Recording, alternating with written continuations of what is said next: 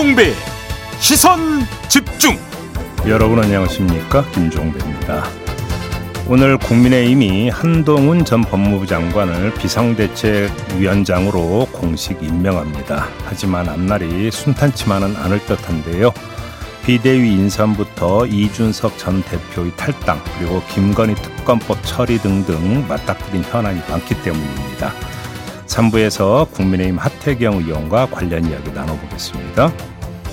방송통신심의위원회가 뉴스타파 김만배 씨 인터뷰를 인용 보도한 방송사들에게 유례 없는 과징금을 부과한 적이 있었죠. 관련해서 유일임 방심위원장이 가족과 지인을 동원해서 방송사들에 대한 심의 민원을 청구했다는 의혹이 제기됐습니다. 잠시 후 2부에서 MBC 이재욱 기자에게 자세한 이야기 들어보겠습니다. 12월 26일 화요일 김종배의 시선 집중 광고 듣고 시작합니다.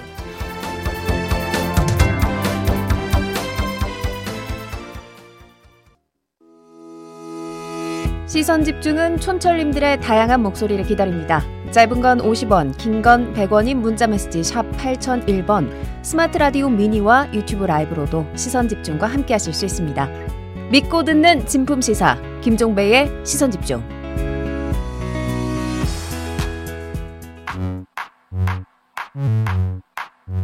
뉴욕에 뉴욕타임즈가 있다면 시선 집중에는 JB타임즈가 있다 촌철살인 뉴스 총정리 JB타임즈 더마카와 함께 시선 집중의 문을 열겠습니다. 어서 오세요. 네, 안녕하세요. 더마카입니다. 오늘도 삐딱선 정신에 입각해서 주요 뉴스 챙겨 드릴 텐데요. 음. 그러거나 말거나 이슈다님. 안녕하세요. 해수욕하는 호주 남부 멜버른에서 인사드립니다. 어제 크리스마스에도 눈 대신 비가 오더니 오늘도 비가 오네요. 해수욕하고 계시다고? 기후... 아, 비가 오는데 어떻게 해수욕을 하지? 아, 비 오는 날 해수욕 안 해보셨구나. 네. 나름 운치 있어요. 아, 그래요? 네, 오, 뭐 바람이 뭐... 몰아치지만 않으면. 네, 바람이 몰아치면 엄청 위험하고. 네, 제이비 뭐 다양한 경험을 가지고 계시죠. 제 고향이 바닷가잖아요. 아, 맞다. 그렇죠. 네, 네. 아무튼, 아, 뭐, 호주하고 우리나라는 계절이 거꾸로니까. 네. 음, 그렇네요. 해수욕 할 수 있겠네. 네. 네, 뭐 서울도 따뜻합니다. 어제보다. 그렇게, 그렇게 위안을 삼아야죠. 네. 네. 그리고 아무래도 시선 집중이 시험 합격 맛집으로 소문이 난 것 같아요. 오, 그건 좋은 얘기인데. LOR0815님, 음. 한달 전에 중등 임용 고시 봤는데 이틀 후면 결과 발표입니다. JB 음. 좋은 기운을 주세요. 아, 합격이라니까 뭘 걱정하세요. 그냥, 그냥 그 마음 푹 놓고 그냥 이틀을 즐기세요. 원래. 네. 그래서. 제이비가 이렇게 말하고 나서 그 다음날 합격 소식을 전해줬던 우리 촌철님이 계시거든요. 아, 그럼요. 네, LOR0815님도 음. 합격 보장해드리겠습니다. 네, 이틀을 만끽하시기 바랍니다. 네, 그리고 솜니님이 오늘따라 제이비 유난히 컨디션이 좋아 보입니다. 화색이 도는 이유는 뭔가요? 조명이 달라졌나? 아무래도 그런 걸로. 전혀 뭐 달라질 게 없는데요. 네. 어제 잘 주무셨나 보죠? 허리가 아픈데 지금. 아, 네, 여기까지 하고요. 제비타임즈 네. 오늘 주목할 첫 번째 뉴스는 어떤 건가요? 윤석열 대통령이 독소 조항을 빼고 총선 후에 실시하는 조건으로 김건희 특검법을 수용할 거다라는 전망이 여러 군데서 나온 바가 있지 않습니까?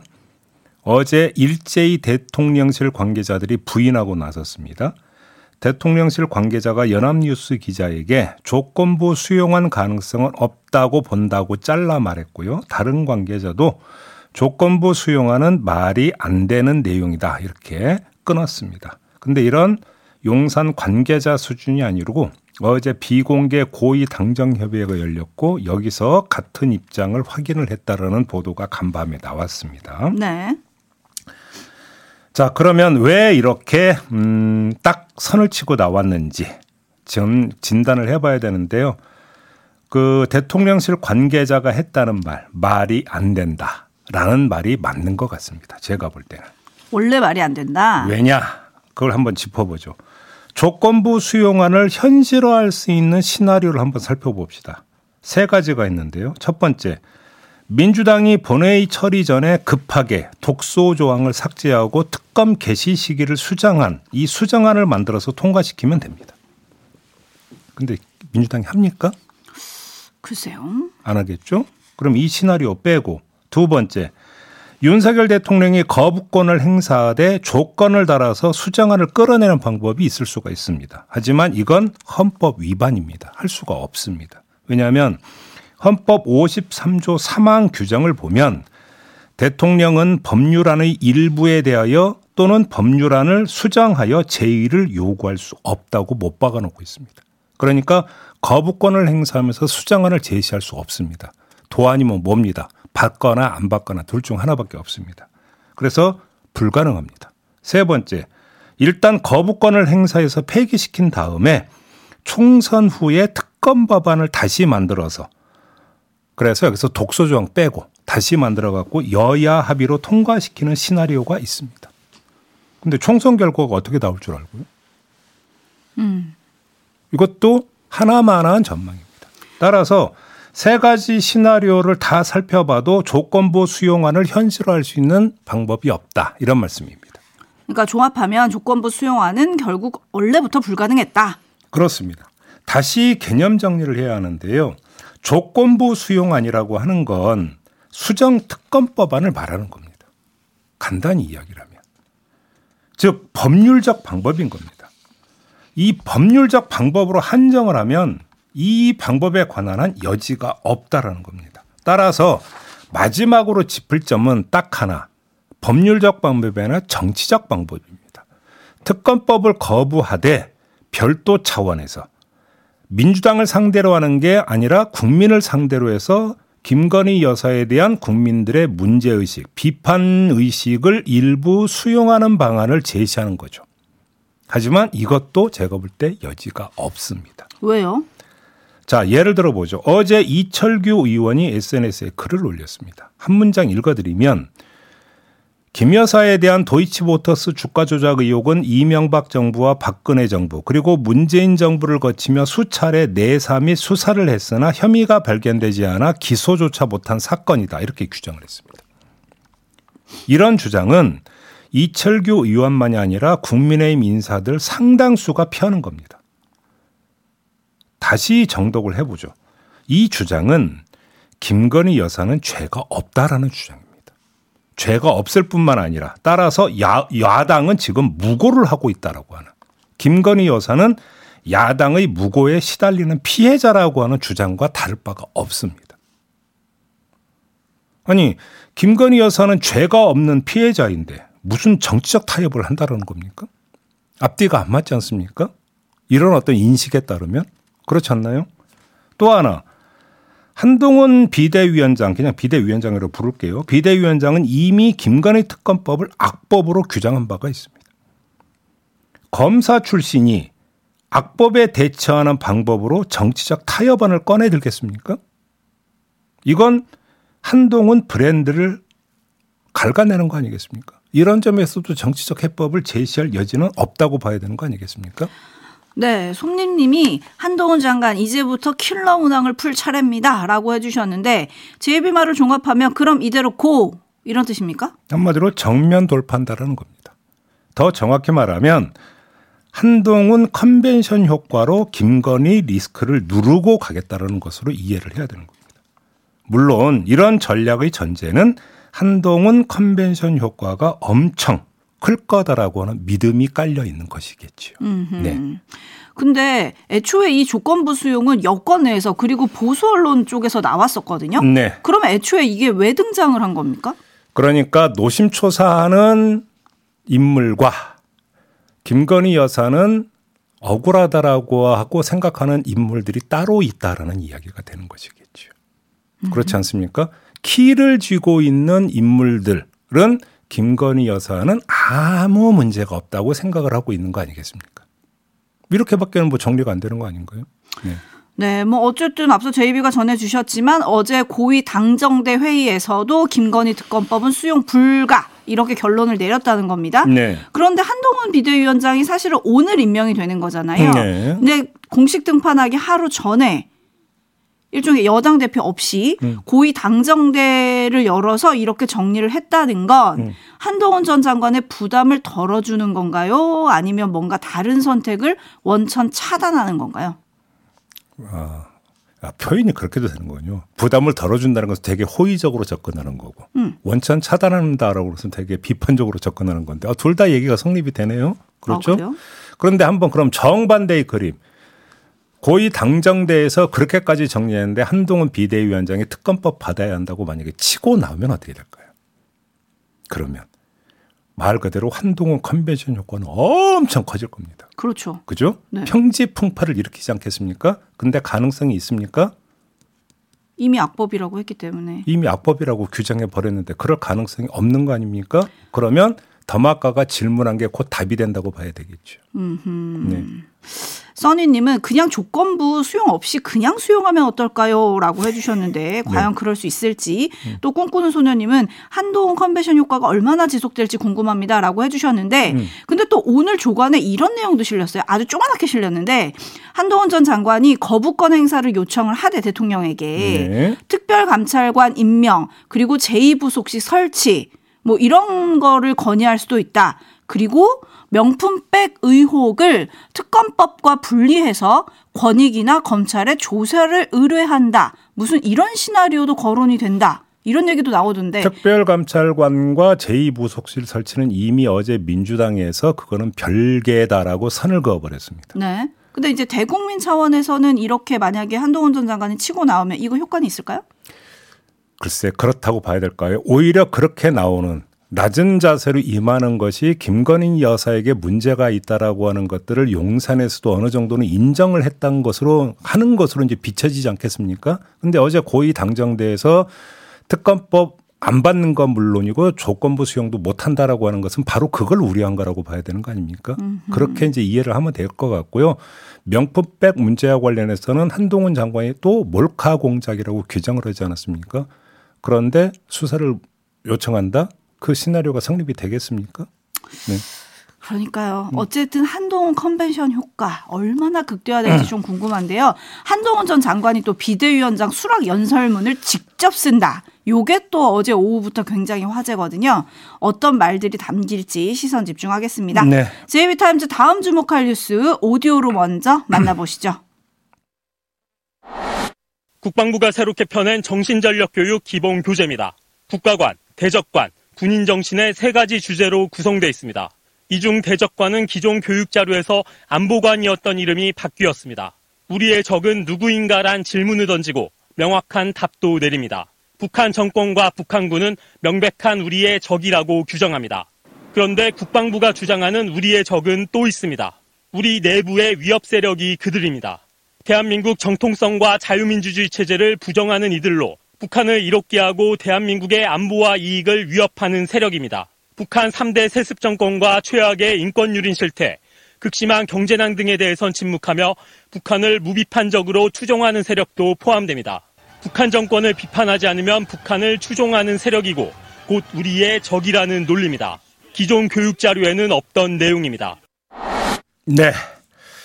지금 뉴스 리포트를 통해서 들으신 것처럼 이게 지금 논란이 되고 있는데요. 딱 두 개만 뽑아서 짧고 굵게 말씀드리겠습니다.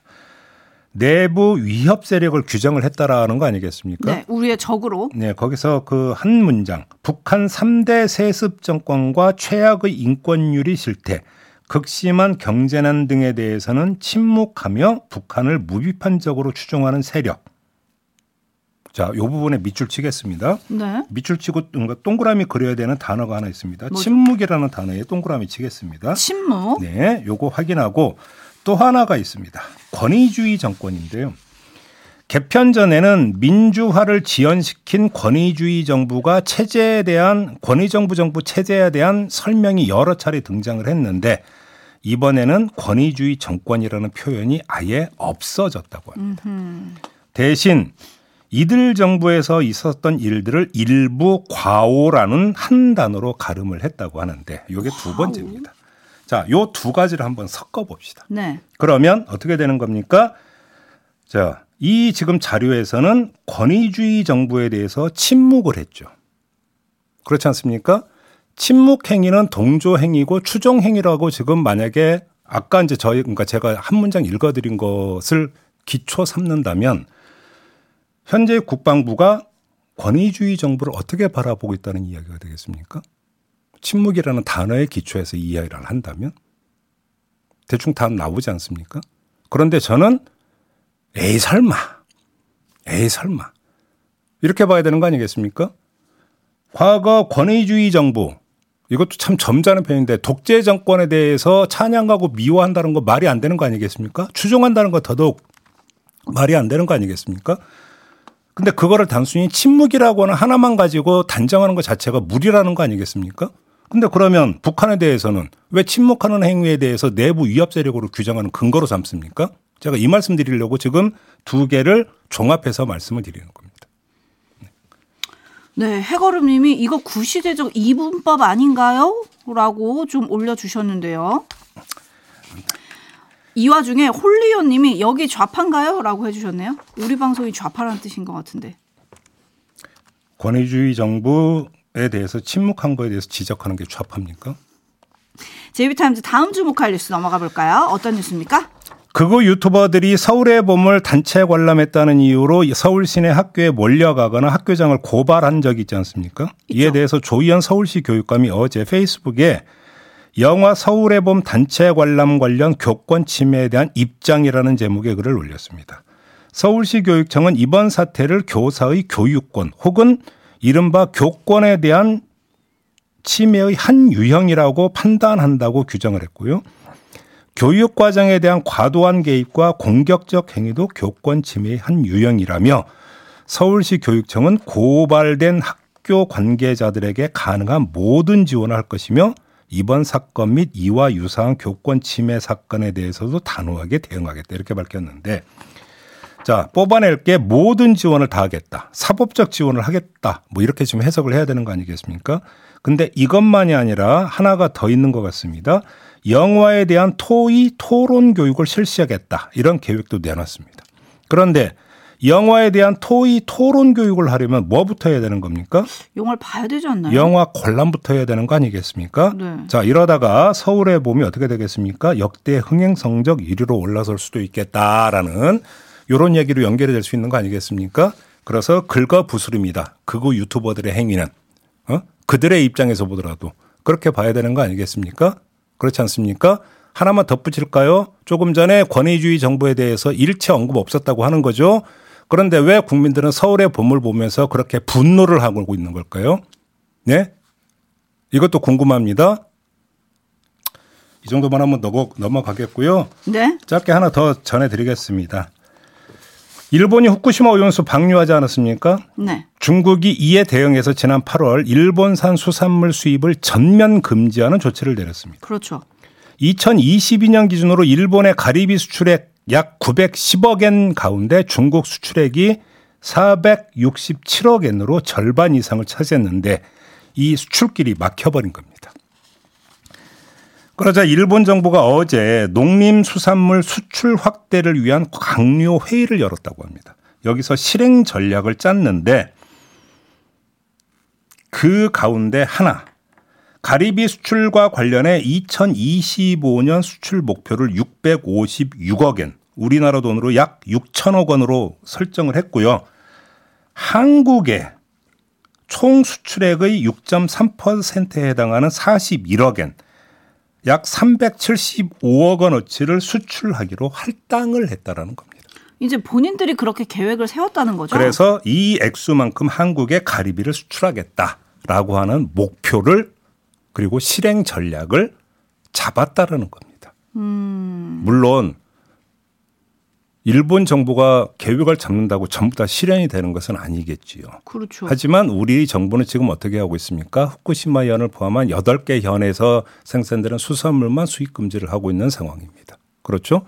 그런데 이게 8개 현이 아니라 다른 데서 나온 것이다라고 해서 왜 수출 막느냐라고 따지고 들어서면 일본 정부가 우리 정부는 뭐라고 대처를 할까요? 저는 그것도 궁금하거든요. 그렇지 않나요? 네. 네. 아무튼 아 일본 정부는 한국 정부를 어떻게 보고 있는가? 저는 이것도 참 궁금합니다. 네. 근데 일본이 이렇게 계획을 세웠다면 이게 이제 조만간 우리 정부한테 요구를 할 수도 있는 거잖아요. 그렇죠? 그러겠죠. 음. 그러면 과연 우리 정부의 답은 어떻게 될 것인가? 그래서 제가 조금 전에 얘기했잖아요. 이거 여덟 개 현에서 나온 거 아니다. 막으면 안 된다. 네네. 이거 막으면 큰일 난다. WTO 위반이다. 그러면 뭐라고 할 거냐라는 거예요. 제 얘기. 그렇죠. 음. 꿈꾸는 소녀님이 어제 수산시장 갔더니 가리비는 다 일본산이던데요. 뭐 이미 일본산이 많이 들어오고 있다 이런 얘기신 것 같은데 예. 앞으로 더 많이 들어올 경우 그거를 어떻게 가려낼 거냐? 요거는 조금 정부가 답을 좀 찾아야 될 것 같아요. 지금 대처 계획을 세우고 있는지 잘 모르겠습니다. 네. 자, 제이비타임즈 오늘은 이렇게 마무리해야 될 것 같네요. 더마크 수고하셨습니다. 고맙습니다.